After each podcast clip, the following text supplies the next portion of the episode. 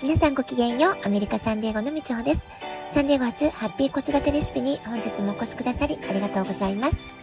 みんな違ってみんないい。ママが笑顔なら子供も笑顔。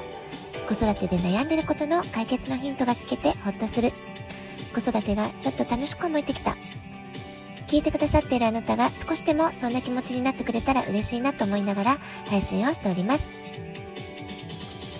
さて、最近サンディエゴも、えー、朝夕の気温が10度前後ということで、かなりね、気温が下がってきたかなと思います。ただ、まあ、日中はね、秋晴れの青空が広がっている日が続いていて、えー、外を歩くのがね、とても気持ちがいい季節だなというふうに感じております。さて、のラジオトークはリスナーさんからのギフトというのが、えー、届くようになっているんですけれども、え先日ね、勉強になりますという絵文字メッセージをいただきました。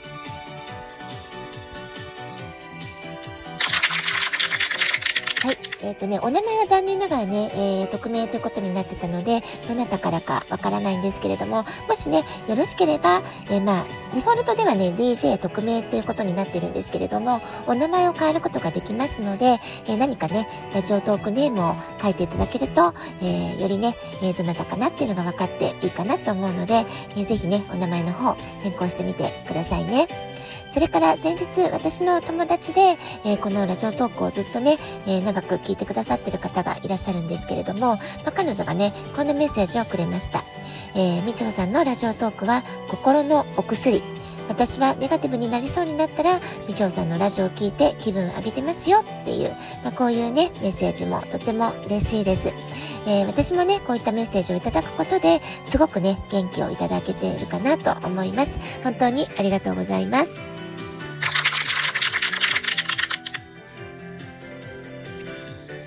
はい。で、今日もね、引き続き、えー、ハッピーホルモンの増やし方っていうタイトルで、えー、まあ、不安をね、どうやって和らげていくかっていう話をしていきたいと思います。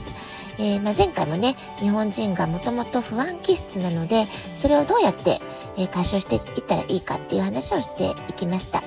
えー、セロセロトニントランスポーターの話であったりとか、セロトニントランスポーターが日本人は極端に少ないから、まあ、つまり遺伝子レベルで不安を感じやすい、まあ、そういうね、体の構造を持っているっていう話をしたわけです。えー、つまり日本人の不安気質はどこから来るかというとセロトニン不足から起こりやすいこういう解釈もできるんじゃないでしょうか。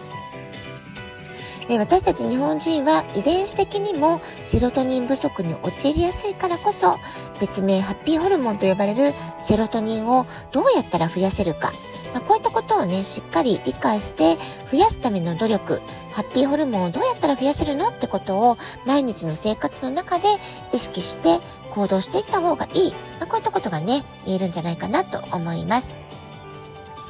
というのも、まあ、ハッピーホルモンというね、別名がついてるぐらいですから、セロトニンを増やすことができたならば、精神的に私たちは安定することができるわけです。それから、ストレスにも強くなる、ストレスを軽減することができる体になっていくってことが言えるわけですよね。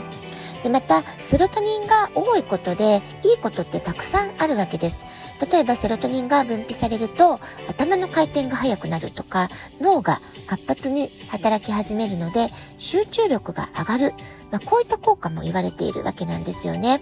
その他にもセロトニンが増えるといいことっていうのはまだまだあって、えー、もう一つはね、睡眠の質が上がるということが言われているわけです。と言いますのも、セロトニンというのは夜になるとメラトニンというホルモンに変わるんですね。で、このメラトニンというホルモンは睡眠誘導作用があって、えー、まあ、すごくね、眠りやすくなるというか、質の高い睡眠に誘導してくれる、そういうホルモンなわけです。で、メラトニンというのは明るい光に弱く、日中は分泌が抑制されています。しかし、夜間になりますと、セロトニンからメラトニンが生成され始めるということになるわけなんですよね。ですので、えー、まあ、良き、良い睡眠を、えー、クリエイトしていくためには、なるべく夜になったら、えー、あまりね、強い光を浴びないようにするとか、えー、刺激をね、受けづらくするとかいうのがいいって言われますけれども、それはどういうことかっていうと、メラトニンが分泌されやすいように、え、夜は、えー、夜の暗闇を感じた方が、えー、眠気がね、自然と起こる。まあ、こういったことが言われているのはメラトニンが関係してるからってことなんですよね。まあ、こんな風にセロトニンが分泌されることで、私たちの体でたくさん生成されることで、いいことっていうのがたくさんあるわけです。じゃあどうやったらセロトニン増やしていけるかなってことになるわけですよね。まずは食事になります。セロトニンの分泌には必須アミノ酸のトリプトファンが必要と言われています。ですので、トリプトファンを含む食べ物を積極的に摂取することをお勧めしたいなと思います。じゃあこのトリプトファンが多く含まれる食材どんなものがあるかって言いますと、えー、納豆、味噌、豆腐、醤油といったような大豆食品、それから牛乳、チーズ、ヨーグルトといったような乳製品、それから、えー、お肉とか魚類ですね、まあ、こういったものがトリプトファンが多く含まれると言われているんです。